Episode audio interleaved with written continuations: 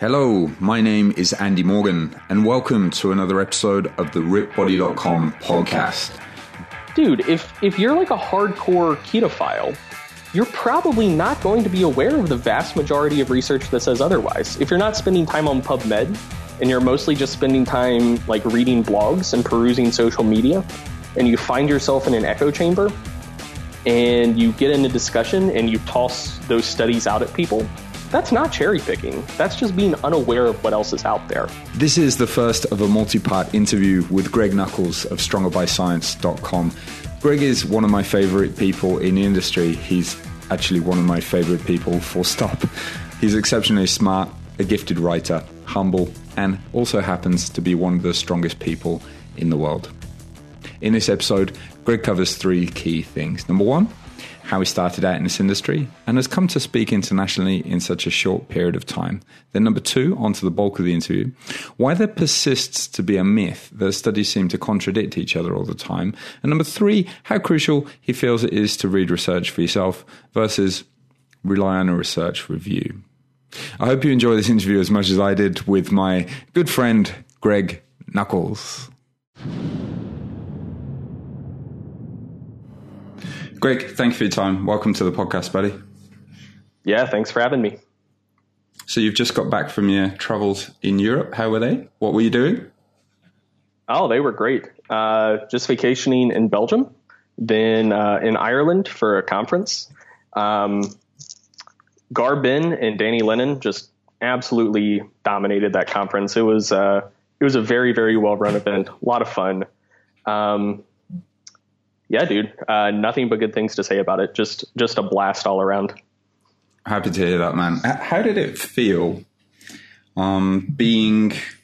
Uh, you might be used to this now, but how did it feel being up there as part of a presenting group with the group of gentlemen that you were presenting with?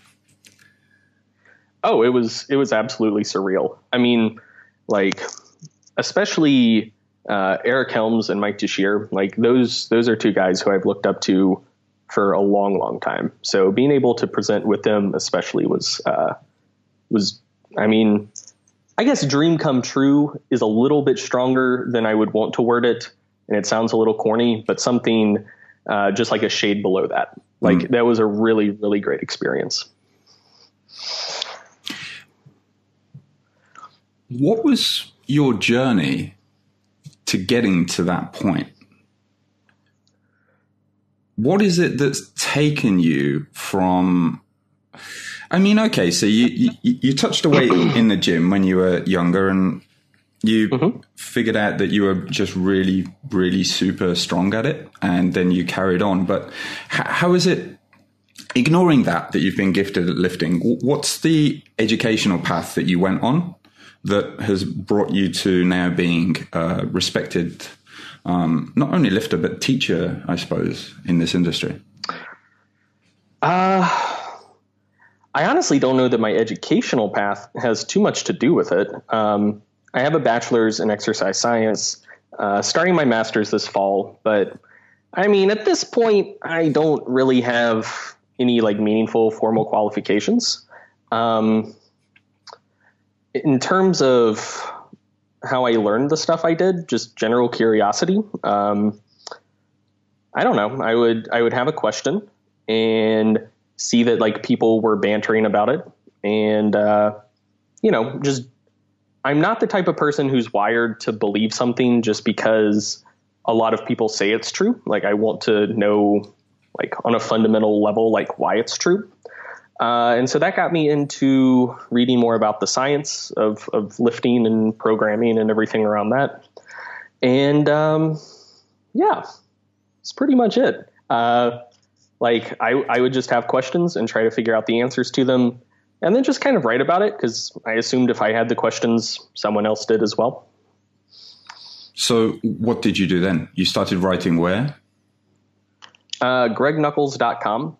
So basically, basically my wife is either like implicitly or explicitly responsible for like a hundred percent of my success. Cause the reason, cause the reason I started blogging in the first place, um, is like I was obsessed with powerlifting and I was just talking your ear off about it constantly. she was like, "You should start a blog so you're not like just talking to me about this stuff 24 7 all the time." So I was like, "Okay, cool, let's do that." Um, and then I started doing kind of like the online thing professionally because after school, um, basically like we we were high school sweethearts, and um, I long story, but I I was more or less the one who got to choose where we went to college, and so she got to choose uh, first thing we did after college, and she got a job. Uh, she got an internship at the Orange County Register newspaper out of school, and uh, was only guaranteed ten weeks up front. So I couldn't very well get a job in a gym out there because you know you can't be like, hey, I want to work with people here, but I might be gone in two months. Um, yeah. So at that point, like there weren't a ton of people reading the site, but a reasonable amount of people were, and that um, that helped me catch the attention of Chad Wesley Smith at Juggernaut. Um, so most of what I did then was being the content manager for JTS, which was awesome. Chad's cool. All of those guys are awesome. Um, and it also gave me more time just to work on my own website. And then when Lindsay got done at the register, um, yeah, this is all. This is also kind of a long story about why I ended up not going back to school. Then, um, go on, and perhaps perhaps too contentious for this podcast. Um, go on. But, yeah, so basically, I was going to go back to school, decided not to, um, and she was having issues finding another journalism job. So I was like, "Hey, you want to come work with me, and we can just do the online thing and be broke together?" She was like, "Yeah, I'll work with you, but we won't be broke together. And basically, I I've just been doing the same thing the whole time. And when Lindsay came on board, that's when everything really started taking off because she's incredibly good at what she does. So like I manage the content side of things, and she runs the business. And uh, yeah, so that's uh, that's my story, I guess. It's the power of your writing and Lindsay's I guess, copywriting and all of her other talents that she brings to it. Uh, it's the strength of your writing that has brought you so many fans, and that has, over the last few years, has just catapulted you into speaking gigs. Because you speak really well, I you're guess, hungry to learn, so, and you're humble, aren't you? Uh, I, dude, I'm the most humble person you're ever gonna meet. Like, I'm so humble, you have no idea. No, um, you know, I don't think I'm that good of a speaker. At least like, at least like speaking, speaking, like formal speaking. Uh, but I do think I'm a relatively engaging speaker because I don't try to do that. Like, I just get up in front of people with a slideshow and just have a conversation with them, crack some jokes. Um, you know, I I don't take myself too seriously, and my presentations are very information dense, but aren't as boring as they could otherwise be if I didn't kind of infuse some levity into the situation. Um, and I guess that's why people keep asking me to speak places.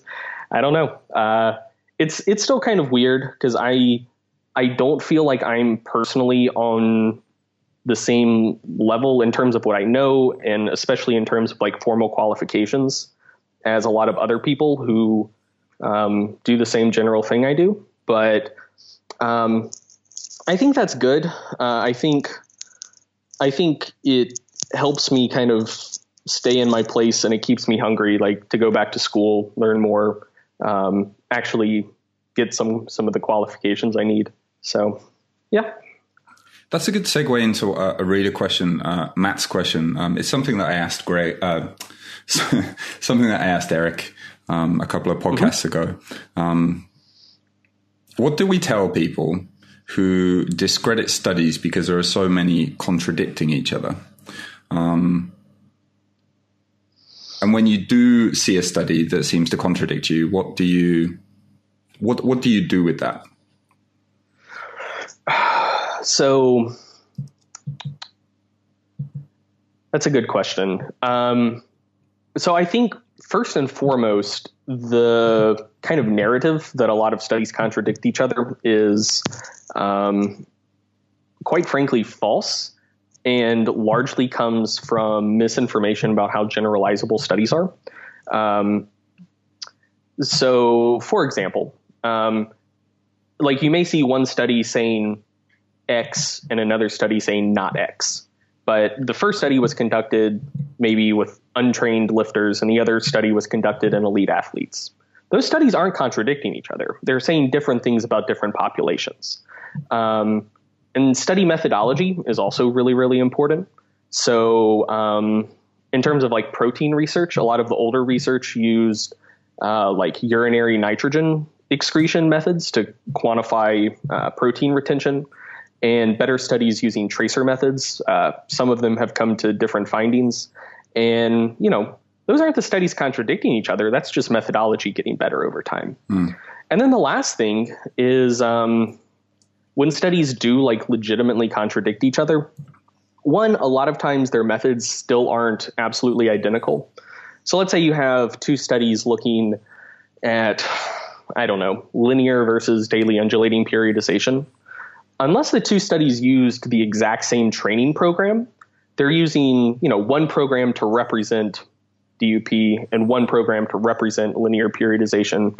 But that's fundamentally the, the study is testing program A versus program B. It's not testing, you know, all iterations of linear periodization and all iterations of daily undulating periodization against each other. Um, so yeah, you you very rarely see like 100% direct replications. And then the last thing is like sometimes there's just statistical chance. Like unless I would be very very surprised to see two studies with a thousand plus participants, same methods, direct replication, come to completely different findings. But if you have, you know, somewhat similar studies, but somewhat different methodologies, different populations, um, you know, 12 people per study arm, even if in even if like kind of in the grand scheme of things, they should have come to similar findings. Uh, you know, sometimes you just have sampling errors and uh, like the like the mean of that study population doesn't approximate the mean of of of what would occur if you ran that same study in all individuals that would have met the inclusion criteria. So, um, and also like that's that is why you shouldn't put too much faith in one single study. You should wait until uh, like a larger body of literature around a single topic develops, so you can get a broader look at everything, you know, kind of going on in that area of research. Because single studies can be wrong. Um, you know, even using like a p of less than 0.05 to establish statistical significance. Depending on the likelihood that the hypothesis was true in the first place, you could have a significant finding that's still an incorrect finding. It can just be a false positive. Um, so, for example, here's like a, a classic example um, is like let's say you're screening for a disease, and one second, I, I want to make sure I get the numbers right let's say you're screening for a disease and 1% of people in the population have it. You screen 10,000 people. Um, so out of those 10,000, 100 people should have the disease and um, yeah, yeah. 100 people should have the disease 9,900 should not have the disease because 1% of the people have it. Right. Let's say be, you're be, using. Be careful of your mic on the on your beautiful, beautiful beard. It's kind of giving a little rustling sound, buddy. Yeah, there you go. Oh, I bet. Yeah, yeah. Okay. Um, so, yeah, yeah. Screening for a disease, 1% of the population has it. Yeah. You're using a test to screen for the disease that's 95% sensitive and 95% specific. So, 95% sensitive, meaning if you do have the disease, it's going to rightly tell you that you have it and 95% um, or specific meaning if you don't have the disease it's going to tell you you don't have it and sensitive meaning if you do have the disease it will tell you you do have it okay hmm. So those 100 those 100 people that do have the disease it's going to identify the disease correctly in 95 of them and not catch it in 5 of them that's pretty good and in the 900 and or the 9900 uh, you know the vast, vast majority of them, it's going to say they don't have the disease. And I think in 45 of them or something like that, it's going to misidentify and say they do have the disease. Yeah. So if you're, so if, if you get screened and the test comes back and you say you have the disease, most people would assume your odds of actually having the disease are 95% because the test is 95% sensitive and uh, 95% specific. However, your odds of actually having the disease are only about two thirds because there's 45 false positives. There were so many more people that didn't actually have the disease that got a false positive in the test. Um, so there were 45 false positives and 95 true positives. So um, yeah, your odds of actually having the disease if the test comes back positive the first time is only about two thirds or so. Uh, and that same thing can happen in research. If you're researching something that is kind of on its face unlikely to be true, and you get a positive statistically significant finding, it's uh, it's that exact same scenario. Even even though you got that p-value of less than 0.05, there's still a decent chance that the finding wasn't actually legit. So that can also happen. Um, so yeah, I I think I think it's absolutely short-sighted for people to completely discredit scientific findings in fitness or anywhere else just because sometimes you have studies that contradict each other because often those studies aren't complete contradictions and two uh, that same scenario I just told you, if you run that test again on the 140 people or whatever who were like said they had the disease the first time, the accuracy of the second test, like if you if you ran it on those same people again, would be you know 95% or better, like bordering on 99%. So if you have replications, if you have a large body of research around a specific topic, the odds of that being incorrect are incredibly low. Right. Um, so yeah, uh, I think I think it is absolutely wise to not put too much stock in a single study or a single scientific finding ever. But if there's a lot of studies saying relatively similar things and maybe just one or two studies saying the opposite, you can't you can't just cherry pick those one or two that are saying what you want them to. oh, oh, but people do. that they do. That they do. You know, honestly, honestly, and this this might catch me some flack, but a lot of times, a lot of times I don't even know that it's cherry picking. I think a lot of it is just people in echo chambers. And let's say you're like a hardcore keto low carber. Um, there was a, oh, I'm blanking, I'm blanking on the study author, but there there was like one or two studies um, that had some methodological issues that people have since pointed out but at least looked on the surface to show that there was like a legit metabolic advantage to eating a low carb diet. And like, dude, if if you're like a hardcore ketophile, you're probably not going to be aware of the vast majority of research that says otherwise. If you're not spending time on PubMed and you're mostly just spending time like reading blogs and perusing social media, and you find yourself in an echo chamber and you get in a discussion and you toss those studies out at people, that's not cherry picking. That's just being unaware of what else is out there. Right. Um, I think I think cherry picking like implies adverse intent. Like you're aware of the other stuff and you intentionally don't make other people aware of it. A lot of the stuff I see just in social media spats honestly seems to be just people who uh, have only been exposed to one side of a specific issue and aren't in, aren't intentionally cherry picking. They're just not aware of what else is out there. That's a very good point, Greg. Yeah. I, I, like that as well. That goes with my life philosophy of not assuming ill intent.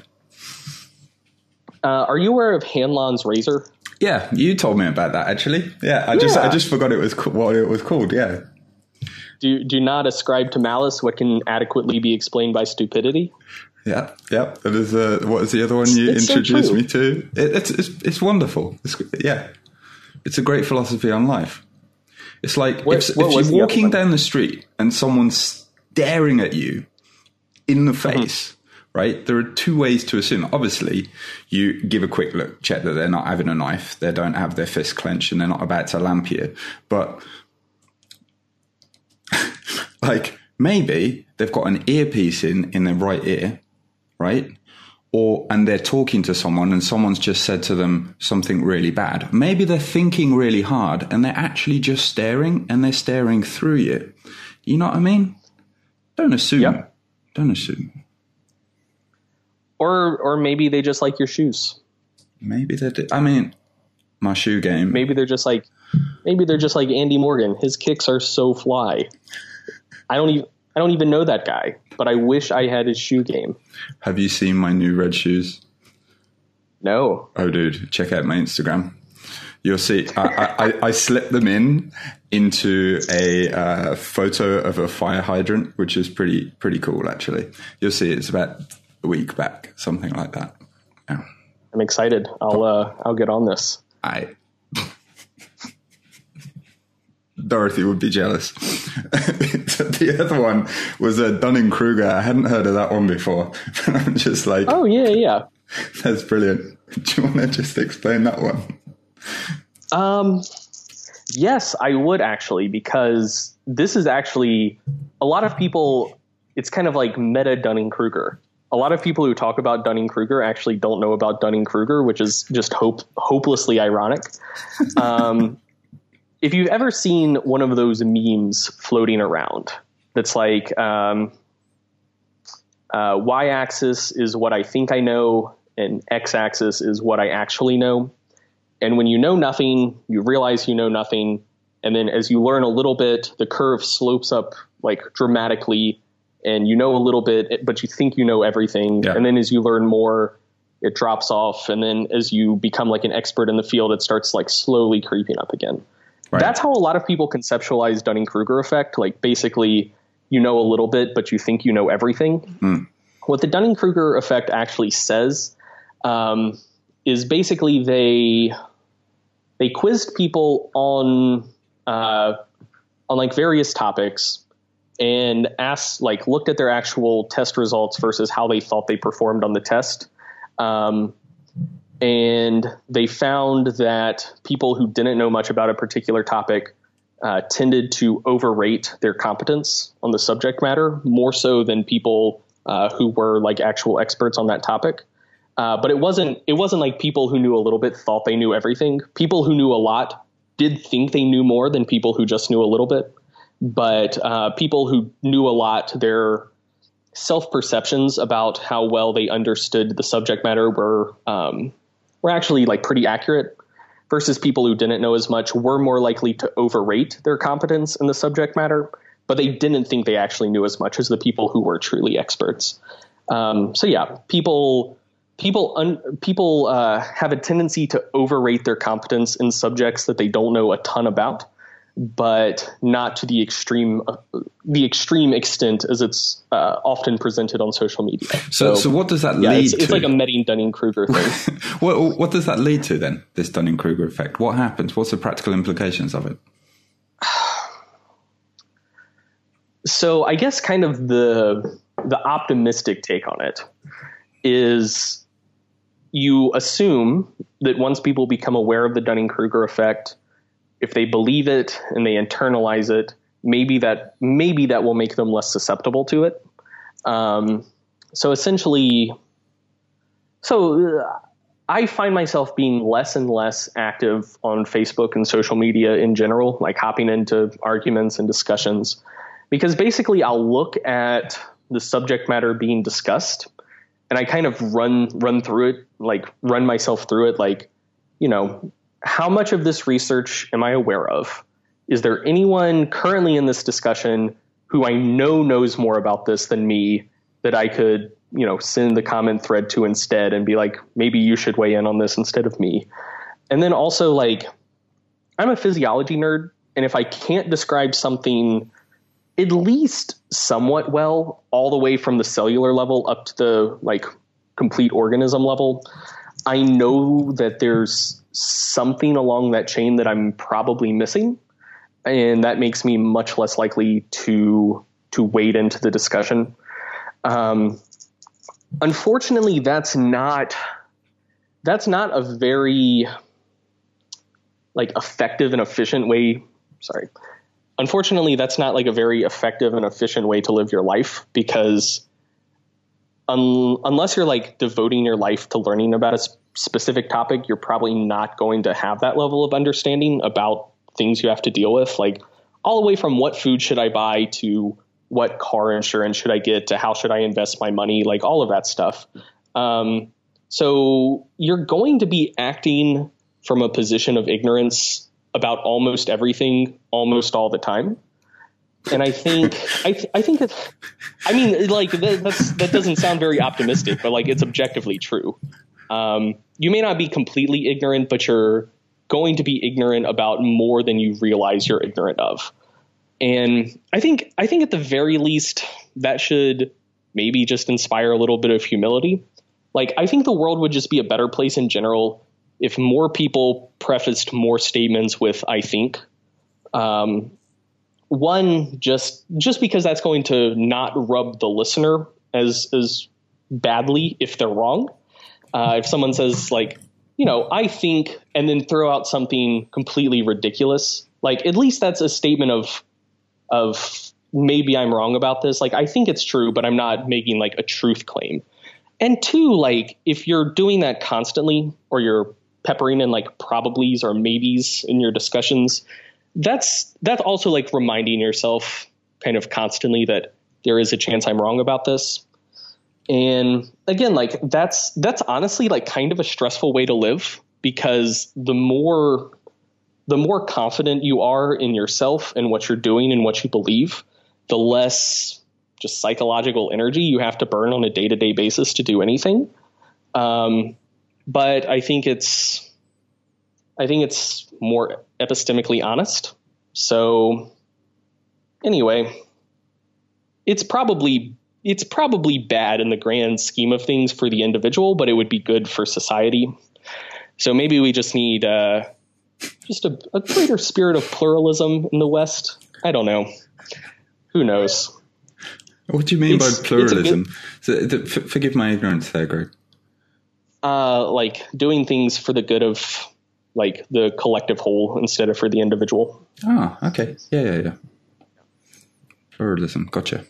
So this leads nicely in to a follow up question by Matt. Um, we're talking about the research and the importance of staying on top of it. How crucial do you think keeping up with the current literature is, i.e., actually reading and interpreting the data yourself, compared to finding trusted resources who interpret the data for you, such as, you know, MASS, which you've got, the AARR, um, Examine.com's Research Digest, um, Weightology.net's, um, Chris Beardsley and Brett uh, Contreras' uh, Strength and Conditioning Research Review. Um, yeah. Yeah, I, I don't think anyone should ever read full text for themselves. They should just subscribe to MASS, and that's it. So, easy question. Excellent. No, um, no. So I, I I think it sort of depends on on who you are and just kind of how much you care. Because there are obviously people who have who don't know who have never heard of PubMed, who have been training people for a long time, get them fantastic results, uh, make no recourse to the science whatsoever. Like it doesn't like it's it's absolutely not necessary to be a good athlete, good coach, know what you're doing. Um, however, I do think it will absolutely help, um, and I think it's something that you should be invested in if you care about like maximizing your results or maximizing your clients' results. Now, in terms of whether you should trust other people to interpret it for you or just read the full text of studies yourselves and interpret them, I'm I'm of the opinion that the best way to go about it most of the time is to uh, start by kind of having other people model it for you. So, you know, find bloggers who are interpreting science that have uh, that have done research, have scientific credentials, um, subscribe to research reviews, and like if they're reviewing a paper, find full text of that paper, pull it up, read it yourself, and then see how the other people are reading it and interpreting it uh, as a way to you know just kind of just guide your own interpretation. Um, you know, it's kind of like you're trying a recipe for the first time and you like pull up a serious eats video of Alton Brown doing it much better than you could. Uh, but it, it gives you like a, a good idea of, of how the process is supposed to work for making this lasagna, which when you think about it is just spaghetti flavored cake. Um, uh, is this how you feel when you watch me drink a beer like a champion? You're like, ah, that's how you're supposed to drink. Um, I have yet a lot to learn. So for for anyone listening to this, uh, me and Andy did an interview uh, back at my place in Asheville like three years ago, and we were we were chatting while also drinking beer the whole time. You can watch the you can watch the interview for yourself and come to your own conclusions about who was more fucked up at the end of it. My my very strong assumption is that most of you are going to say that I, in fact, drank beer like a champion, and Andy's a lightweight. But I will, uh, I will let you form your own opinions. I think you've just Dunning-Kruger to yourself. Nah, that's uh, it's not true, sir. anyway, um, so yeah, first things first. I do think you should if you're interested in getting to the point where you can read and understand literature for yourself, um, and you don't have formal training in it, pull up the full text, read it, see what you get out of it, and kind of compare notes with other people who do that more frequently and who've been doing it for longer and do it professionally. And then eventually just get to the point where you you can just do it for yourself and you feel confident doing it. And I think it's important to note that if you're a trainer or coach most of the stuff you should be reading and most of the stuff that's going to be relevant to you and your clients is not that hard to read. Um, like if I pull up some ridiculous like genomics paper in Nature, I'm going to find myself lost like three paragraphs into it. But if you read like a periodization paper in Journal of Strength and Conditioning Research, it's you know like it's not it's probably not going to be particularly engaging to read because scientific papers are written in the passive voice, which just tends to be less engaging. But none of the language is going to be that difficult. Um, and it's, I mean, it's straight up like, here are the people we recruited. They did these two different training programs, and here, here were their outcomes. Like, and it's, it's not, it's generally not going to be that difficult. Um, I, I, I would tend to say if you find yourself like really really struggling to understand a paper and like you're a personal trainer, it's probably not a paper you need to be reading anyways. Like they're most of the ones that are going to be the most useful and relevant to you are they're not they're just generally not that hard to read. Um, like they're topics you should have a decent understanding of anyways. The language isn't all that technical or all that dense. Um, and yeah, I think I think most people can and should get to the point where they can read and interpret papers for themselves. Hmm. What if if someone doesn't want to put that time investment in and they just wanted to mm-hmm. subscribe to two or three research reviews? That's still obviously that's like doesn't satisfy your level of curiosity, but you'd still recommend that they would do that rather than uh, I, I mean, yeah, absolutely. Like I make money off of that. Yeah, but, uh, but, but no. So so I I do think it I do think it is. Um, I think it's I think it's useful to still read the stuff yourself. Um, just because like they're like people people are wrong sometimes. Like I I find myself like semi frequently disagreeing with uh, like other people in the industry, like who I have a lot of respect for and who I generally agree with. Um, and like I I think I certainly benefit a lot from reading stuff myself and like coming to my own interpretations and drawing my own inferences. Uh, so no, like like I said to start this off, like I don't I don't think you absolutely have to do that by any means, uh, but I I think it's beneficial. And again, like with with the papers that the people listening to this podcast like should be reading uh, and would benefit the most from, like it's not going to take that long to read, and they're really really not that hard to understand most of the time.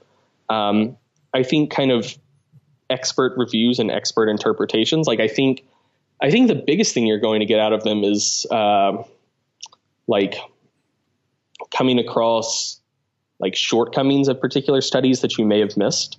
Um, so like one of one of the things that I find myself harping on in MASS way more often than I'd like to is when researchers use the wrong statistical tests or like calculate things incorrectly, which like that's unless you have like some sort of background in statistics, like that's not going to jump out at you, but it could like actually change the interpretation of a paper.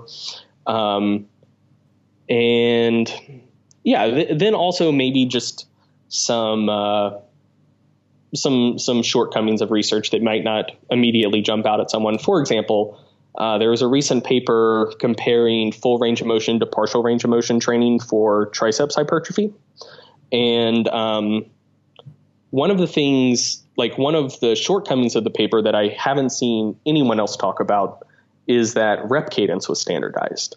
So it was one second eccentric, one second concentric for both the full and partial range of motion groups. Right. Uh, but partial range of motion, like the total range of motion, was only about one third of what it was for the full range of motion group.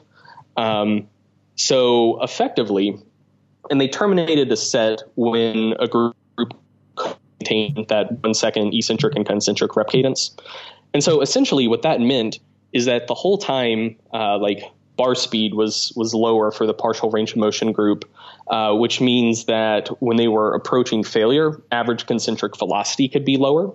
And average concentric velocity is like a very very strong marker that you are actually close to failure.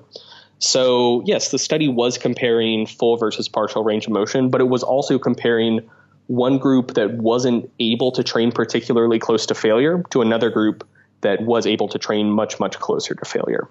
Um, and so if you're just reading that through for yourself, uh, especially if you're not um, like aware of the literature showing that average concentric velocity is uh, a pretty strong marker of how close to failure someone is, that might not jump out at you. But like since I am aware of that literature, that did jump out at me. So I do think uh, just just kind of like for stuff like that, it's it's beneficial to stay subscribed and keep reading other people's interpretations of papers. But I, I think I think most people can get most of what they need to out of a paper uh, after a while if they just do it the, like if if they're just doing it themselves. Just my opinion. Uh, that's a very good. I think that's a really good example. Uh, that I, I can't say that's something I would have spotted myself either. That's the show for this week. In the next part of the interview, we jump into some reader questions. Three requests. Number one, please subscribe if you haven't already. Two, if you can think of a friend that may find this episode useful, please message the link to them now. And three, if you could leave a review in iTunes, I'll love you forever. Until next time, peace.